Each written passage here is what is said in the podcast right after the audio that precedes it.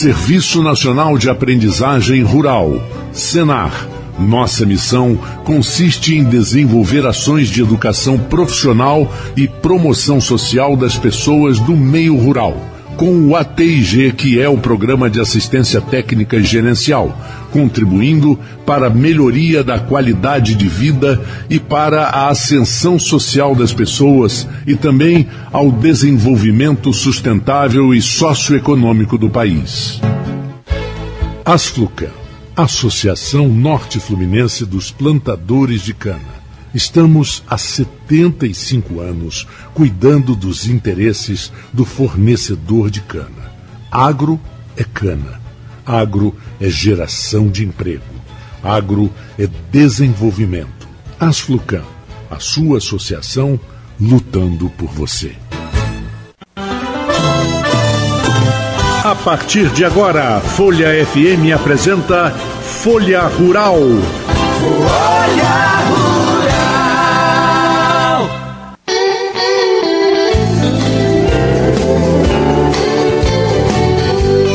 Dia, ouvintes da Folha FM. Um bom dia a você que está sempre conosco aqui no Folha Rural, no oferecimento de Paerge e também da Semar, além da Asflucan, sempre conosco, uma parceria que nos interessa muito e que ajuda muito a toda a região de agronegócio, de, de agricultura e de pecuária da região norte e noroeste fluminense. Hoje a gente vai falar de um assunto que nós temos conversado bastante com as pessoas e sempre durante a conversa, se vocês ouvirem os últimos rurais, é, vocês veem que o, o, o entrevistado, o, o parceiro, acaba conversando sobre a dificuldade da comunicação através de internet na, em muitas é, áreas aqui da região. Então, segundo Sindicato Rural, nós temos uma deficiência em quase 70% da região.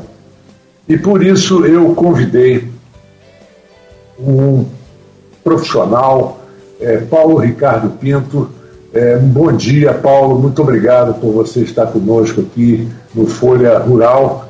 E vamos começar a falar exatamente sobre esse assunto. É esse assunto que eu gostaria de iniciar com você, é, hoje em dia, o, o agronegócio ele está se desenvolvendo de tal forma, e é tão necessário, que as pequenas e médias empresas estão se adiantando e se tornando empresas realmente, não mais. Ah, eu tenho aquela roçazinha que eu vou criar ali um meia dúzia de vaquinhas e tal. Não dá, isso, isso hoje em dia é uma coisa que não tem mais condições de, de, de ficar dessa forma. Quer dizer, a pessoa tem que se profissionalizar e tornar a, a sua empresa uma verdadeira empresa com administração, com tudo como qualquer empresa. Um bom dia para você, muito obrigado. Como é que você está analisando esse, essa situação no Brasil? Eu queria que você falasse das áreas que já estão avançadas em relação a isso e onde não, dentro do, do, do da, da, observação de vocês da Rural Web Telecom, que é a empresa que você é diretor é, de marketing e vendas e que é, é a única empresa de, de telecomunicação desse porte no Brasil que é exclusivamente brasileira. Bom dia. Oi, Marco. Bom dia. Obrigado pela oportunidade mais uma vez para falar desse mercado que a gente vislumbrou em 2003 é um mercado de grandes oportunidades para a área de telecomunicação. O Brasil é um país de extensão territorial quase continental e, embora o progresso tenha chegado com a privatização das telecomunicações, com o telefone celular, cerca de quase 2 mil municípios brasileiros ainda são carentes de qualquer meio de telecomunicação. E nessas áreas, o único meio que é possível chegar com rapidez e qualidade é unir satélites. Então, você levar uma fibra ótica, levar um rádio multicanal, levar um, até mesmo uma estação de rádio celular para essas comunidades, é, fica caro e muito difícil, porque tem um trajeto longo até o sinal chegar lá. Então, em 2003, a gente fundou a Rural Web, voltado para o mercado rural. Nosso foco sempre foi a região centro-oeste, a região norte, Estamos aí há 18 anos no mercado, batalhando com grandes multinacionais, mas tendo sucesso. Né? Essa, essa nova geração de gestores do agrobusiness é uma geração que conhece a tecnologia e com o advento do IoT, que é a internet das coisas, o mercado agro já está bem avançado nessa área e o satélite é um meio que faz com que as informações locais sejam transportadas para os grandes centros, onde os grandes fazendeiros, os grandes investidores podem controlar a sua produção remotamente, sem ter necessidade de ir ao campo para acompanhar. Então, o, o advento do 5G vai uh, ampliar bastante essa, essa tecnologia IoT, com sensores de medição de pH de solo e qualidade da produção, monitoramento dos, dos tratores, das, dos veículos que fazem toda a parte de colheita e, e até mesmo de fertilização, enfim. Existe um mercado amplo para não só para a nossa empresa, mas para outras empresas também, e o satélite está aí para poder colaborar com isso. É, você acredita que hoje, por exemplo, na, é, vamos falar primeiro da parte de produção, é, a parte da produção, estou falando até um pleonasmo, do produto que nós estamos falando, ou, ou que seja, por exemplo, ou pecuária, ou agricultura, ou plantação, que seja. Você acha que a tecnologia que a, a internet, ou a conectividade que a internet traz, ela contribui muito pra, nessa fase, por exemplo? Ah, contribui sem dúvida, sem dúvida. Por exemplo, na área de pecuária, antigamente o frigorífico tinha que ir ao local, pesar o gado para poder avaliar, para poder pagar o fazendeiro ou o pecuarista. E hoje em dia o gado tem um chip, ou tem um brinco, você faz uma leitura com o equipamento, transmite isso via satélite para o frigorífico, ele já seleciona quais os animais que ele vai ele vai comprar, quanto ele vai pagar por cada um, qual o peso de cada um. Então, isso é uma economia enorme de tempo e de dinheiro na logística. É, e pelo que você está dizendo, é imediatamente uma conexão entre a produção e a, e a parte de venda, né? porque é, é toda é, o, o que detecta é, em termos de informação vindo da produção já serve para definição de preços e, e compras. Além de minimizar o efeito do intermediário. Ah, é verdade, é verdade. É verdade. A gente conversa muito sobre essa história de, de intermediário quando a gente está simplesmente. É uma, para um nosso ouvinte, às vezes, que não esteja é, com um conhecimento muito grande sobre o rural, você vê, às vezes, na, na esquina, aquele cidadão que luta ali, que tem aquela carrocinha que vende o abacaxi e o morango. Né? Tem muito. É a fruta da época. E ele vende, às vezes, três abacaxis por 10 reais. Você imagina quanto é que o produtor recebeu e quantas pessoas foram precisas para, para esse abacaxi chegar até aquele vendedor. Exatamente. Exatamente isso. E, e, essa diminuição do, do intermediário, isso significa baixo preço? Ah, com Ou melhoria do preço? Com certeza, significa melhor preço do consumidor final, significa ganho de tempo ao levar o produto para a prateleira do supermercado ou para a casa do consumidor. É uma economia estimada aí pelos, pelos institutos da ordem de 40% a 60%, tanto em tempo quanto em dinheiro. É, e um reflete o outro, né? O tempo. É. O tempo perdido é dinheiro perdido. Tempo é dinheiro, né? Exatamente. Agora, uma coisa que se comenta muito, é, porque as pessoas têm uma tendência a, a só observarem a, a, os defeitos, né? Ah, o pessoal do rural não, não gosta, não, não quer pagar muito caro, ou não tem, ou não pode, isso e aquilo. Mas existem possibilidades, é isso que eu vou perguntar. Vamos supor que nós temos uma área de tantos quilômetros e que tenham é, 20 produtores é, pequenos produtores.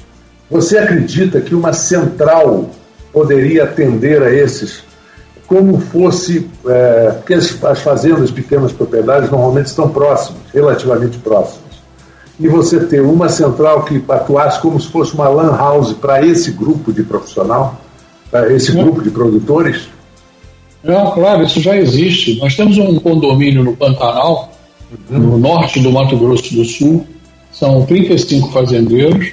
Nós colocamos lá uma estação satélite, ela recebe o sinal e retransmite em Wi-Fi de longo alcance, chamado LoRa, né, que é o Long Range Wi-Fi, para as fazendas vizinhas. Então, fazendas num, num, num raio de 10 km, 15 km, conseguem receber o sinal dessa estação que foi colocada.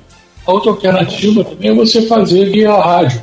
Você desce no satélite, liga por rádio as fazendas vizinhas quando elas estão a 20, 30 quilômetros de distância. Isso é uma economia significativa, porque o custo do satélite é dividido por todos os membros daquele condomínio. Entendi, perfeitamente. Ele sai muito mais barato, né? Exatamente. É, porque se vou, vou, dar um preço que não é o preço do produto, mas eu vou imaginar que uma fazenda grande, poderosa, forte, estruturada, pague, digamos, dois mil reais para ter aquela internet de, de, de, garantia, de segurança, de credibilidade.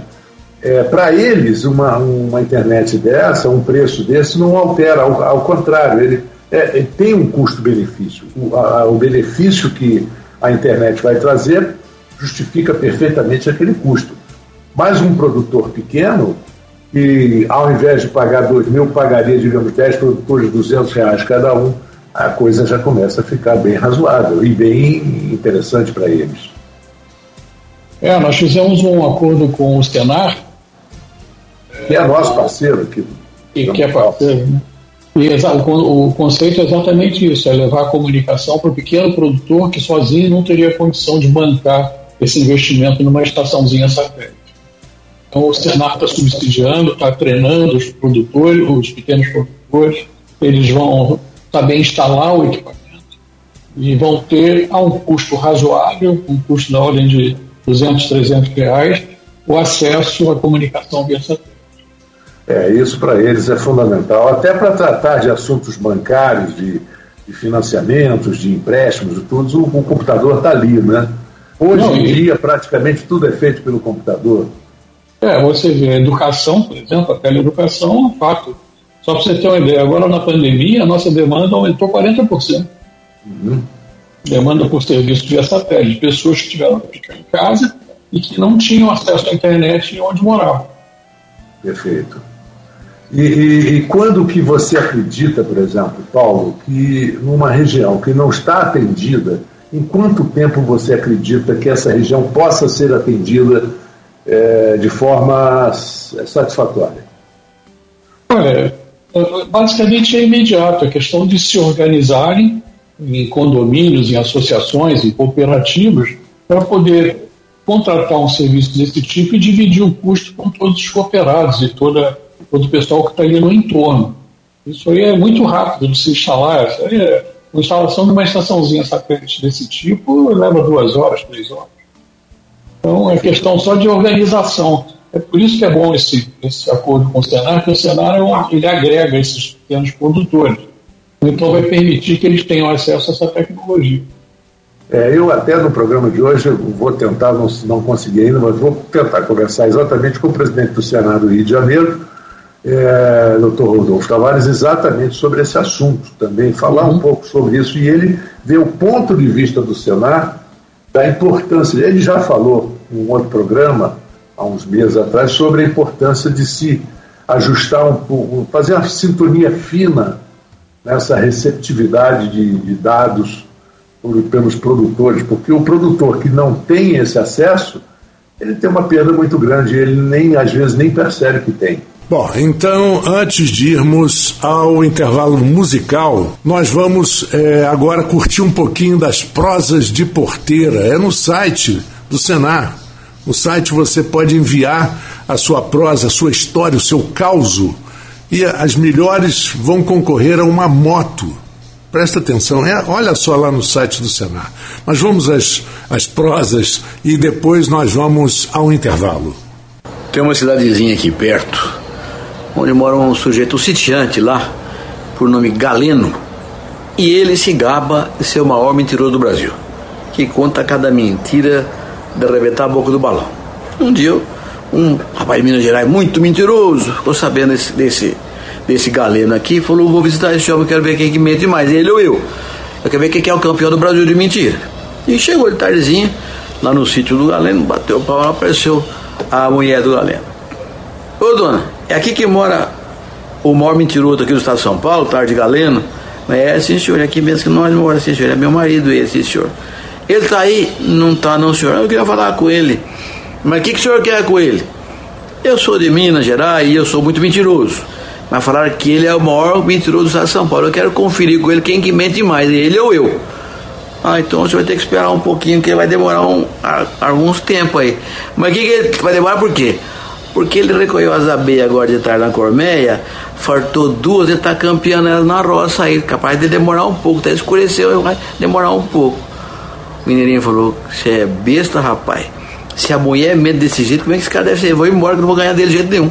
E se mandou. Roberto, muita saúde, vamos falar de outros assuntos. Quais são as manias do violeiro? Existe muitas manias, tem uma crença, o violeiro tem muita crença, né? Então, isso é, isso é exatamente umas coisas que eu que eu aprendi, aprendi com os violeiros, que eu sempre perguntava, era sobre esse, essa, o imaginário, né? Um, o que, que o violeiro imagina, os violeiros antigos tinham, até para conhecer mais, vamos dizer assim, o ancestral da viola, as coisas que, que, que às vezes até pautava a vida de violeiro como pactos, pactos essas histórias, né? É muita coisa. É, o violeiro, assim, de modo geral, acredita que viola é dom de Deus. E se você não tem o dom, você tem que fazer o pacto com o capeta. Continuoso. É continuoso. Então, uh, então tem muitas histórias desse tal pacto, violeiros que fizeram, diz, enfim, tem várias histórias curiosas a respeito disso. Uh, mas assim, o que mostra, na verdade, é que uh, o dom da música, né, que, que algumas pessoas têm, outras não têm, é, a pessoa é dom, né? A pessoa ou tem ou não tem. Quem não tem, se for querer tocar viola, é difícil, né? Então aí tem que fazer alguma coisa. Se quiser muito tocar viola, aí acaba tendo esse dom, esse caminho. Então faz o pacto com o capeta que você vai tocar bem viola. E quem tem dom estuda e, e toca, né? Mas o violeiro antigamente era muito importante nas comunidades, porque dele dependia as rezas, as folias, os encontros sociais, as danças, o catira, corraleira, lundu. Então acabava sendo uma pessoa, uh, quem cantava, né, uma pessoa, mesmo quem só ponteava, o pessoal dançar, quer dizer, né, era uma pessoa, uh, vamos dizer, fundamental numa comunidade. E isso causava muita inveja, e, e inveja movimenta o mundo, é impressionante como a inveja movimenta as coisas, né? Mas eu lembro de você contar sobre a simpatia da cobra coral. Sim. É uma das é, dos caminhos, né, para ser um violeiro? Sim, é, pois é, a simpatia da cobra coral é, é, é como se o capeta estivesse é, incorporado, incorporado é bom, né? incorporado da cobra coral. Mas é curioso essa história porque é muito, muito curiosa essa história que o violeiro tem que, de muita coragem, o violeiro tem que ir para uma fazenda, um sítio, né? E toda noite ele tem que caminhar, pegar um trio de gado e ficar andando com, com, com a, antigamente era lamparina, que né, usava lamparina, o, o, lampiãozinho, né?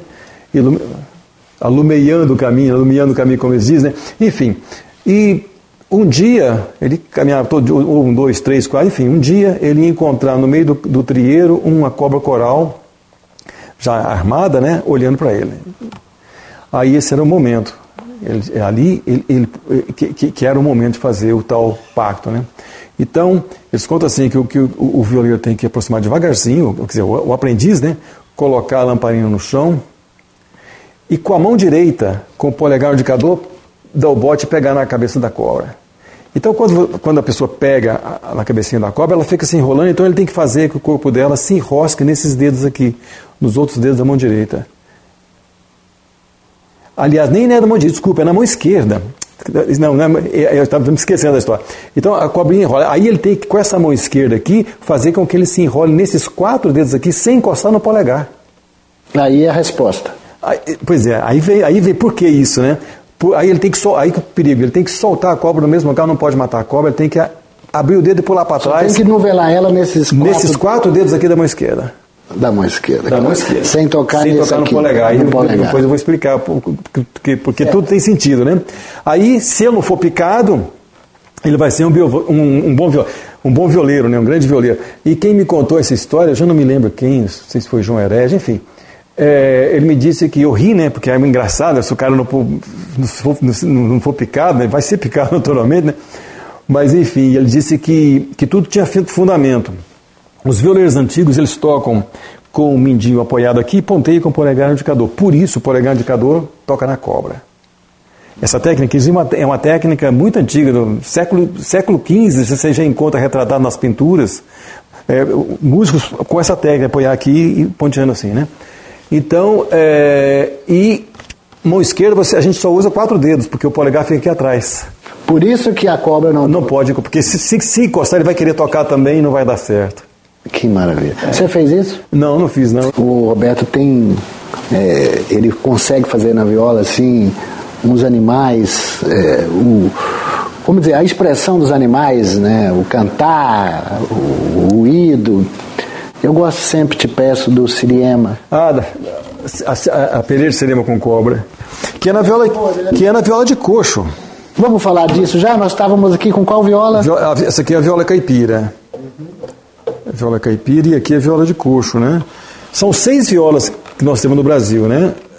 Aqui nós temos duas. Tem a viola de buriti, que é aquela violinha que está lá.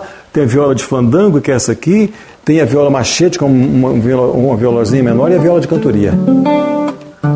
Peleja de siriema com, com cobra. Com cobra. Então, é. Geralmente a siriema come cobra, né? É, quando, quando a cobra. a cobra mais fraca, né? Mais... É, é isso aqui, ó.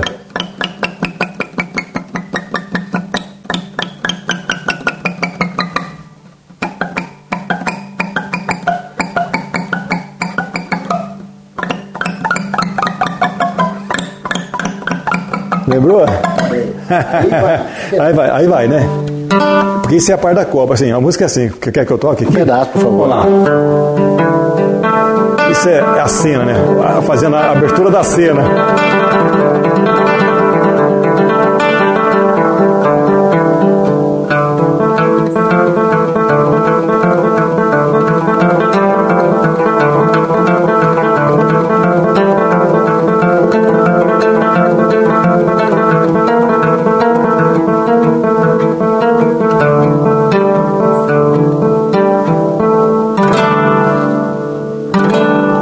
Do cinema, né?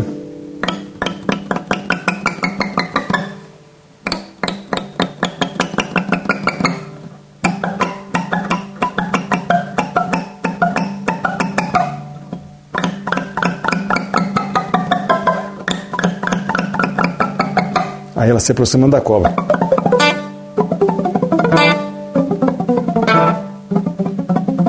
A cobra está aqui. Aí a cobra.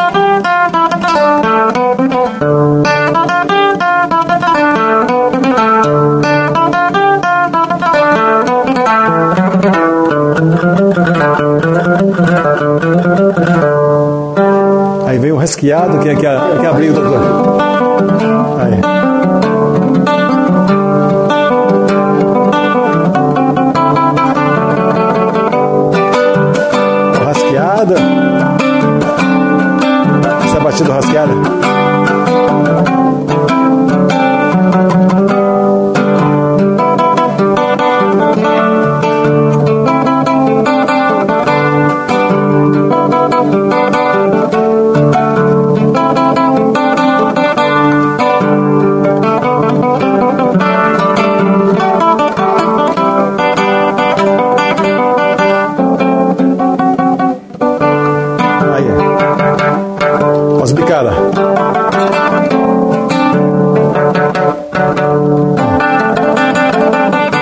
Toda uma. É, a composição. É minha.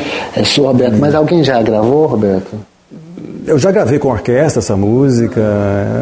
É muito linda essa composição. Eu gravei várias é, vezes a música. É. Quem fez Siriema de Mato Grosso? Siriema de Mato Grosso, teu canto triste. Eu já gravei essa aqui, eu, eu, eu fiz a introdução assim. Essa música é de Inhopai e Mariozan.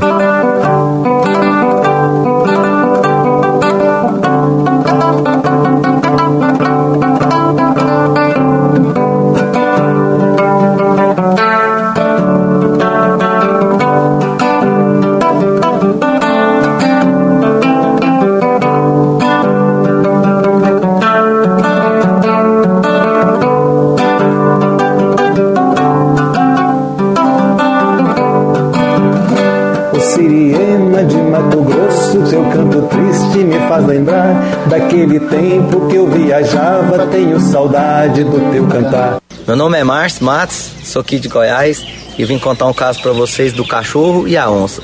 Tinha um cachorro muito malandro e ele estava comendo uma carniça e quando ele escutou um barulho chegando perto dele, ele chuchou a carnicinha dele dentro da, do mato. Aí chegou a onça. O que, você tá fazendo aí, cachorro? Aí o cachorro falou pra ela assim: Tô comendo uma onça aqui que eu matei. Porque ela vazou, né? De medo dele. Falou: o cachorro tá comendo uma onça, vou correr. Aí nisso o macaco em cima da árvore ficou olhando. Quando ele viu, falou: Não acredito que esse cachorro tá fazendo isso, mentindo desse tanto pra essa onça. E acelerou atrás da onça. Falou assim: Dona onça, é tudo mentira daquele cachorro.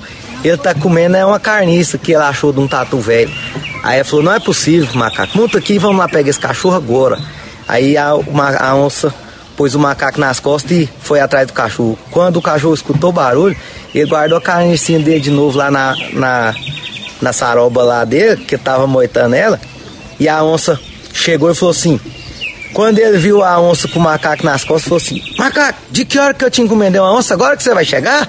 E a onça pulou no mato de novo de medo do cachorro, ainda pegou esse macaco e deu um couro nele. Essa é a história do cachorro e a onça.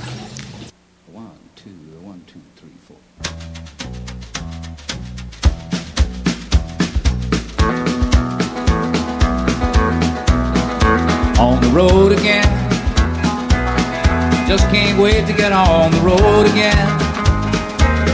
The life I love is making music with my friends. And I can't wait to get on the road again. On the road again. Going places that I've never been. Seeing things that I may never see again. I can't wait to get on the road again. Road again. Like a band of gypsies, we go down the highway. We're the best of friends. Insisting that the world keep turning our way. And our way is on the road again. I just can't wait to get on the road again. The life I love is making music with my friends. And I can't wait to get on the road again.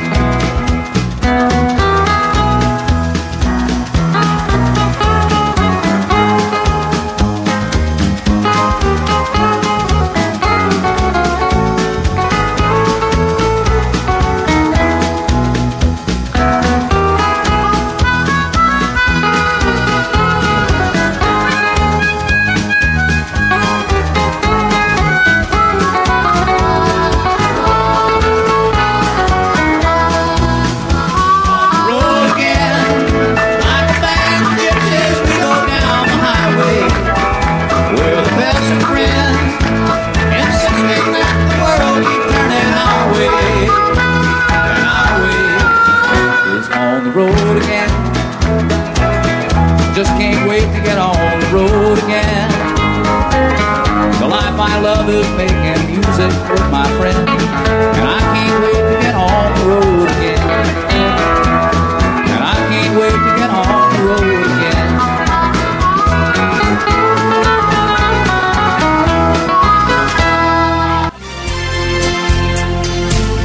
Bom, gente, é, estamos de volta aqui no Folha Rural desse domingo e vou fazer o que eu gostaria de fazer já há algum tempo, que é, é conversar com um pequeno ou médio produtor.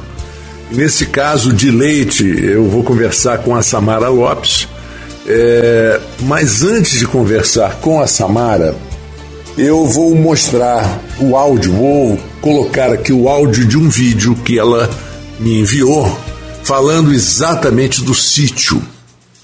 Aí você vai ver o nome do sítio, você vai conhecer, e logo depois dessa explicação desse vídeo, desse áudio, nós vamos conversar com a Samara e ela vai nos contar um pouco desse trabalho familiar. Vamos lá. Foi uma das melhores coisas que aconteceu na nossa família, foi conhecer o balde cheio. Do jeito que tava, tava difícil. Aí eu entrei mesmo de, de, de cabeça, já começou dando resultado logo, logo. Um grande desafio era falar para o produtor que esse projeto poderia ser diferente, poderia mudar a sua vida, que poderia ser um diferencial. Tudo a gente faz na propriedade é combinado com o produtor. Basta ele querer fazer, basta ele querer trabalhar. Eu moro no sítio Paraíso há 28 anos. A minha esposa que mora comigo. E a Samara que vem todo fim de semana para cá, sempre tirei leite. No começo eu trabalhava com meu pai. Aí depois a gente, eu comecei a trabalhar por minha conta. As coisas andavam apertadas. Né? Conheci um amigo meu que estava no projeto. Né? Aí ele me falou, o projeto é uma coisa que dá muito certo. A gente fui e falei, ah, então você fala com o técnico na hora que tiver oportunidade para ele procurar que a gente entra no, no projeto. Eu lembro dele chegar em casa e contar a novidade. E convidou para visitar uma propriedade. Que ele tinha sido convidado para ver como é que funcionava. E aí eu me lembro de ir com ele na propriedade, conhecer o nosso técnico, né, o Marcelo, e a partir desse primeiro encontro e visualizar o funcionamento do sistema de produção, que eu acreditei. E eu acho que meu pai também acreditou, né? Nós acreditamos e começamos a ter fé em implantar.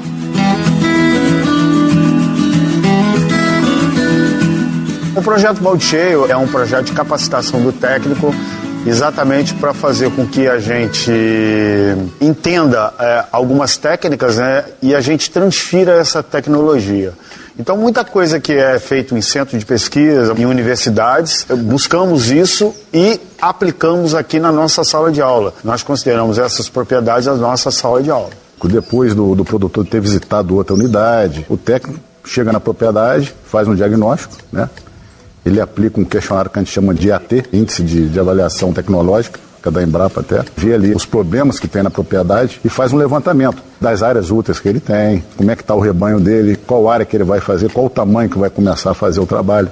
Então, em cima disso, ele faz a coleta de solo, envia para o laboratório, faz a recomendação, aí senta com o produtor para fazer as contas. Ó, vamos gastar tanto, se o produtor vai ter dinheiro ou não, que às vezes, de maneira geral, o produtor tem esse recurso dentro da propriedade, mas ele não está vendo é uma bezerra que pode vender, um gado que não está produzindo, né, algum garrote, ferro velho. A primeira coisa era exatamente definir pontos fortes e pontos negativos. Um deles era, por exemplo, a comida, né? Existia alguma deficiência nessa produção de comida. Nós começamos a trabalhar na formação de piquete, é, melhoramento de fertilidade de solo e, consequentemente, ao invés dele comprar alimentos fora, ele passa a produzir dentro da propriedade dele num, num custo melhor e aumentando o índice de produtividade. A primeira coisa que aconteceu foi meu pai entender que antes de ser um pecuarista, ele tem que ser um agricultor. Então começou a trabalhar a produção de forragem, a produção de cana-de-açúcar, para estar tá oferecendo comida para as vacas, principalmente na época da seca. Outra coisa que aconteceu foi o manejo de ordenha, melhorias da qualidade do leite, controle de zoonoses, exames de tuberculose, brucelose dentro do rebanho anualmente, aprender a fazer as anotações dos índices zootécnicos e interpretá-los, ou seja, saber o que vai acontecer, o que se espera com aquela vaca, o que se espera daquela novilha, daquela bezerra. Com a evolução, nós trouxemos o curral para mais próximo da casa. O meu pai tem uma qualidade de vida muito melhor, porque anda menos. Aí melhorou para todo lado, para o caminhão, para mim, para as vacas, que as vacas também tinham que subir morro, descer morro. Se ela gastar muita energia, diminui a produção do leite. Um grande trabalho que nós realizamos aqui, depois de uns três anos, quatro anos de projeto, nós implantamos um sistema de irrigação colocamos mais vacas por hectare e mais tempo no piquete. Então nós utilizamos o maior número de meses com animais em pasto. A primeira coisa que a gente melhora no produtor é a autoestima dele. A gente entende que para você fixar um homem no campo, você tem que primeiro gerar renda na propriedade. O produtor não tem vontade de ir embora. Você traz o filho que está na cidade, às vezes trabalhando, para voltar a trabalhar com o pai na propriedade. Apesar de olharmos para vaca, piquete, técnicas né, que vão mudar os índices de produtividade, esse negócio todo, o grande foco nosso é a família. Então, um grande ponto positivo foi a família focada naquilo que eles sabiam fazer de melhor, que era produzir leite.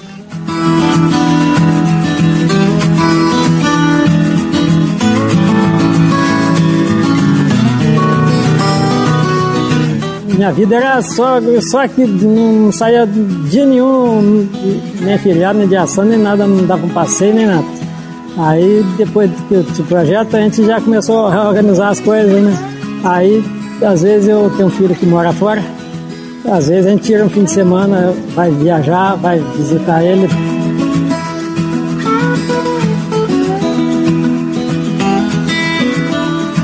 É, melhorou a vida da gente financeira, né?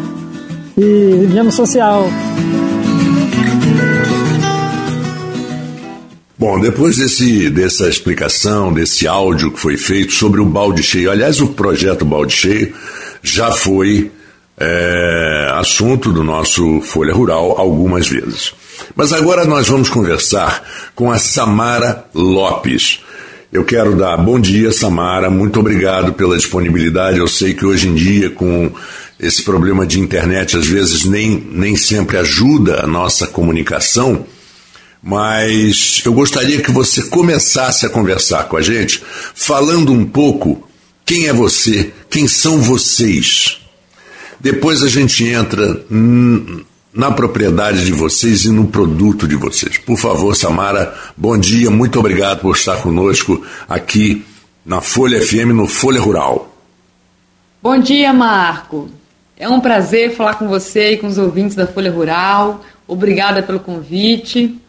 É, como você já disse, meu nome é Samara, eu sou médica veterinária formada aqui pela Unifaa, em Valença, e com doutorado pela Universidade Federal Rural do Rio de Janeiro.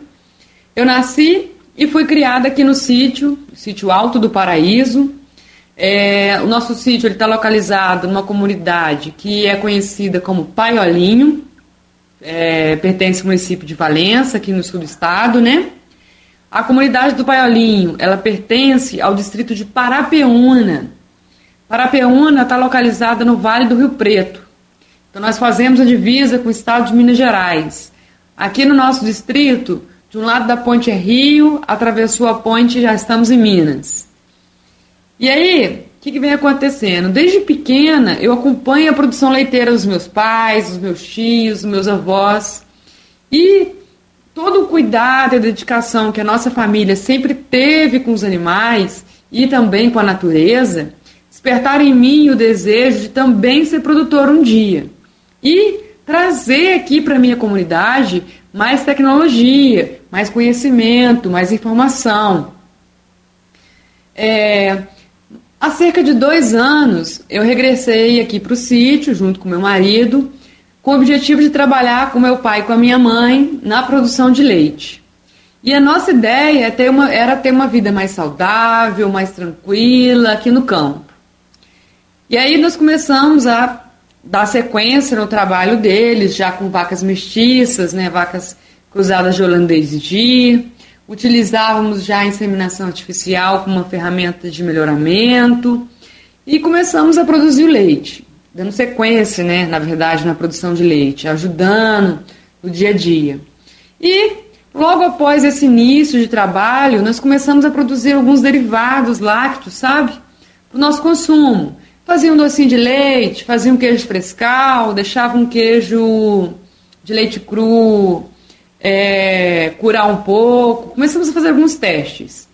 E com o decorrer do tempo, foi, nós identificamos que o beneficiamento do nosso leite seria muito interessante. Daí surgiu o Ateliê do Leite. O que, que é o Ateliê do Leite? O Ateliê do Leite é o nosso pequeno laticínio, onde nós transformamos o nosso leite em arte. E aqui hoje nós produzimos doce de leite, iogurte, queijos finos tradicionais, tudo isso de uma forma bem artesanal, recuperando a cultura local, recuperando o que já havia sido passado de geração em geração e adicionando um pouquinho de novas tecnologias, de conhecimento é, adquirido através de cursos, melhorando a qualidade do leite. Bom, isso eu vou te contando ao longo do, da nossa conversa. Mas sem sombra de dúvida, essa foi uma das melhores escolhas que eu fiz. Hoje eu vivo próximo da natureza, perto de todos os meus familiares, me alimento de comidas saudáveis cultivadas aqui no sítio, tenho água limpa, ar puro em abundância, e eu posso trabalhar aqui para ajudar a melhorar a minha comunidade.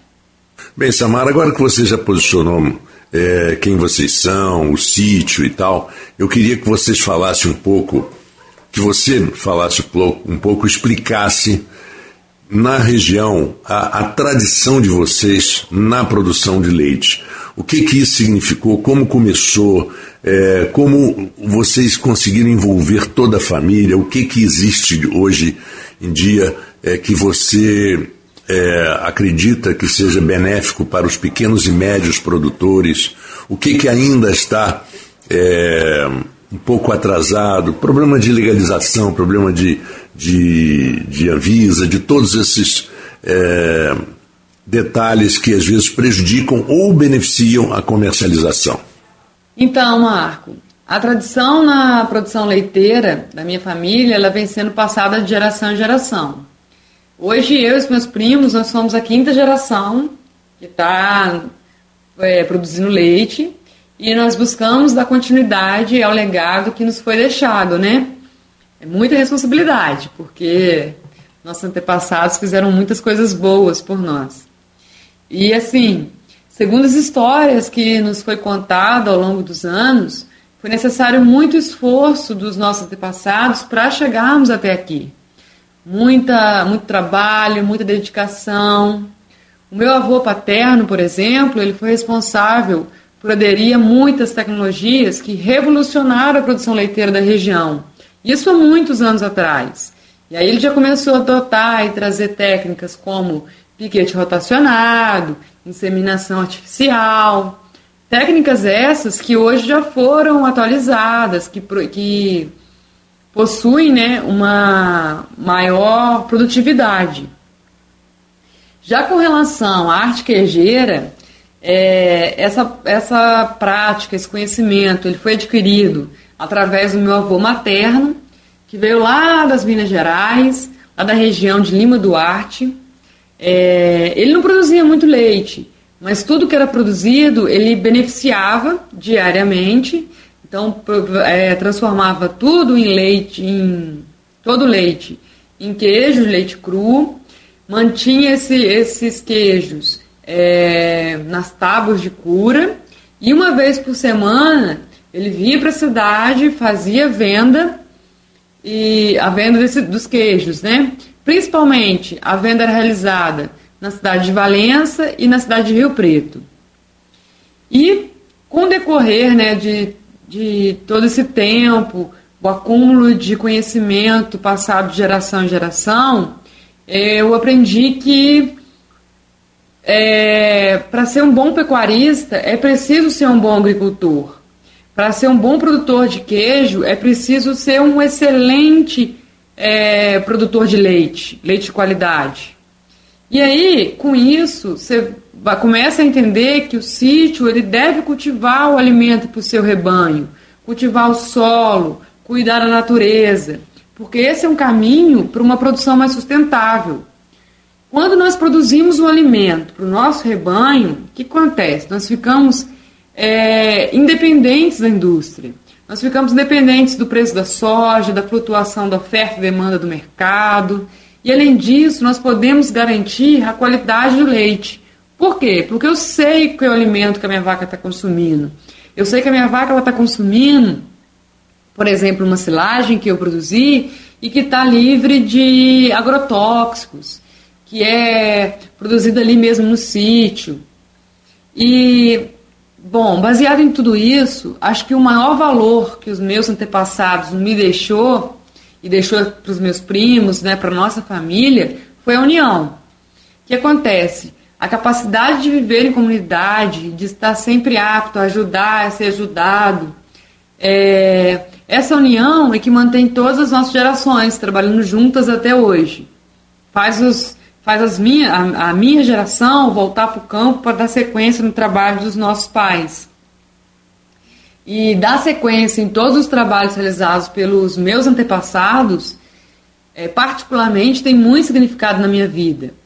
E adicionar tecnologias produtivas que eu adquiri na universidade, que eu adquiri em cursos, é, para intensificar os resultados é o meu objetivo hoje como produtora de leite e derivados artesanais.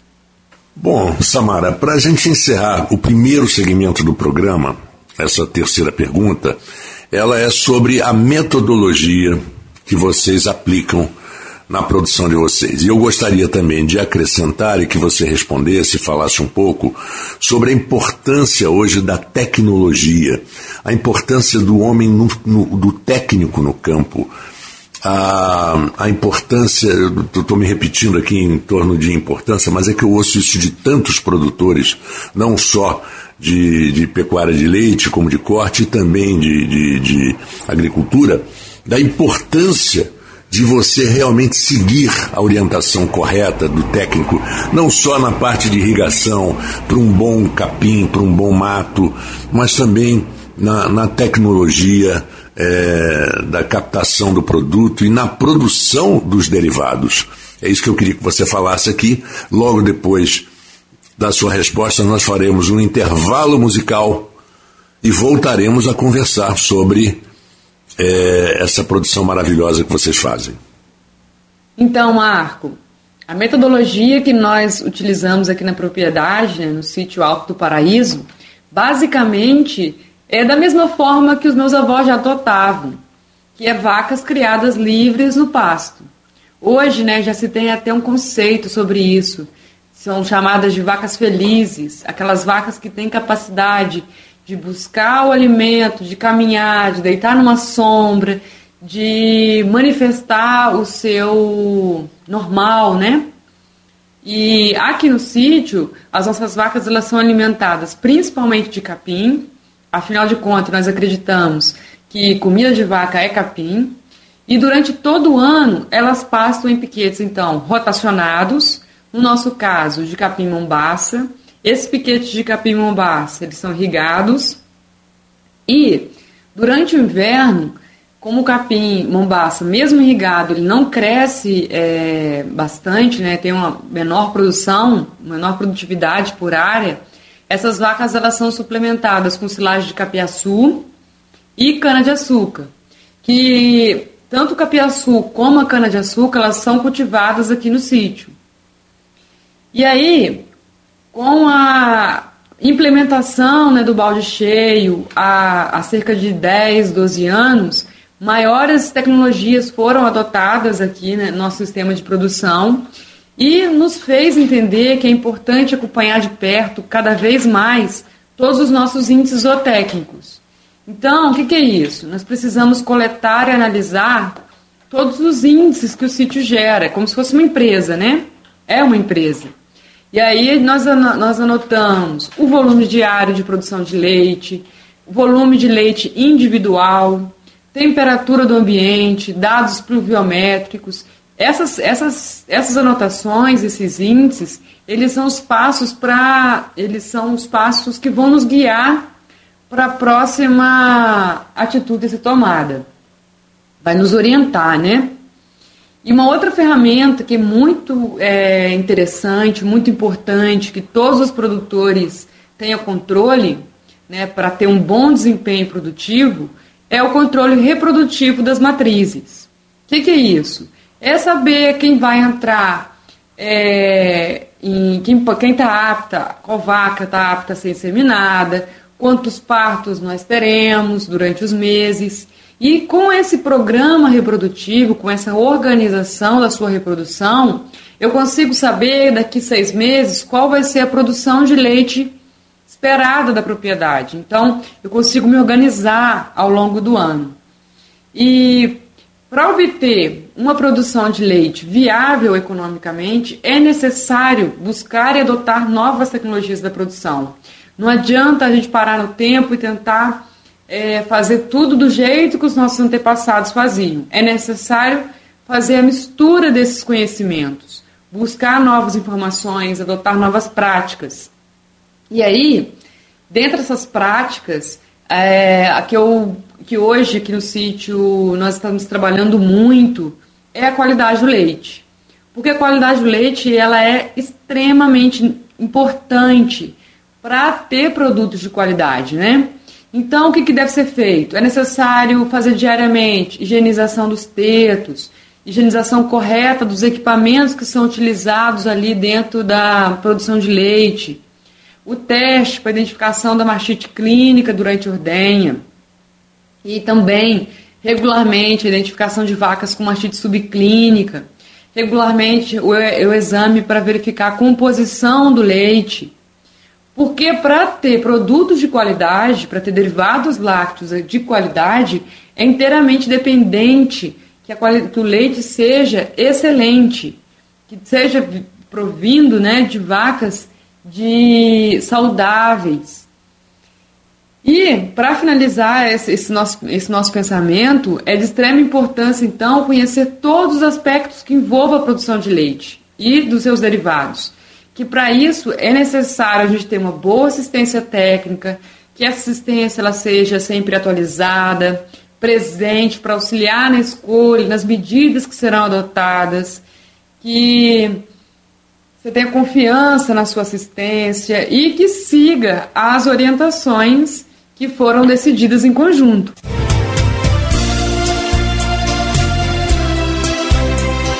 Muito obrigado, Samara. Foi um prazer ter você aqui no nosso programa. Espero tê-la novamente aqui para falar um pouco desses produtos maravilhosos que você produz no seu sítio.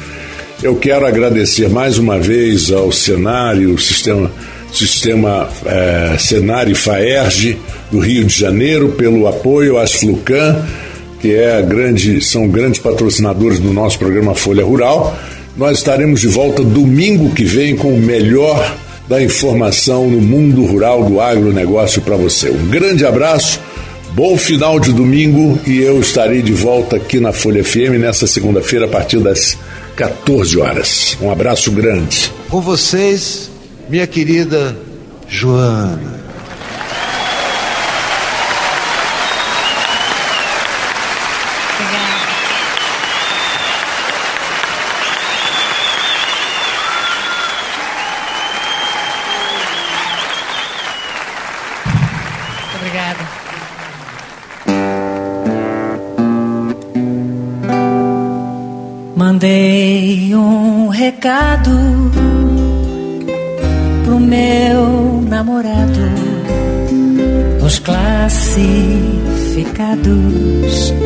De um grande jornal, pedindo pra ele que um dia apareça antes que eu me esqueça e melhore o astral. Meu namorado é um sujeito ocupado,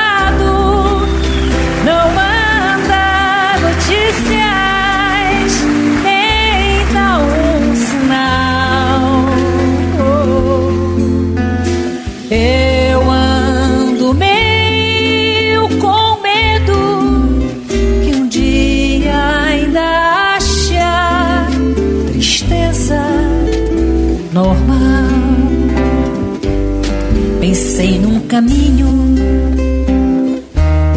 que fosse seguro, num bom casamento, na vida do lar. Eu sou do subúrbio e sei que o destino pra nós é bem simples, não vai variar. Namorado é um sujeito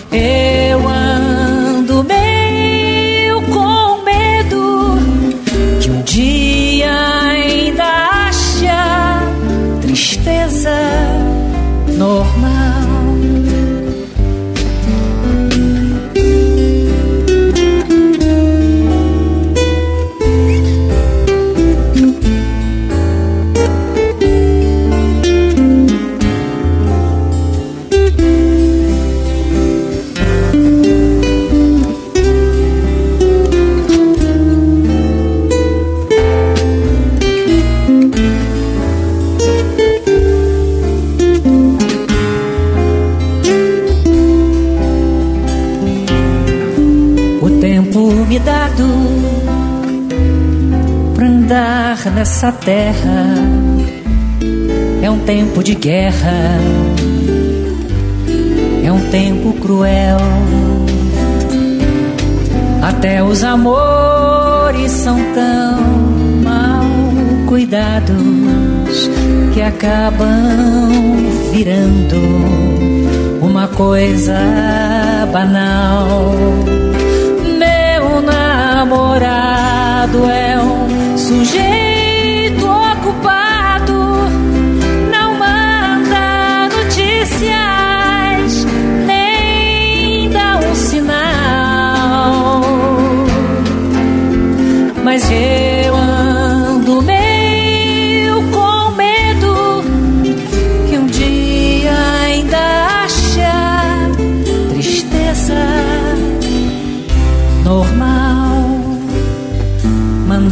recado pro meu namorado.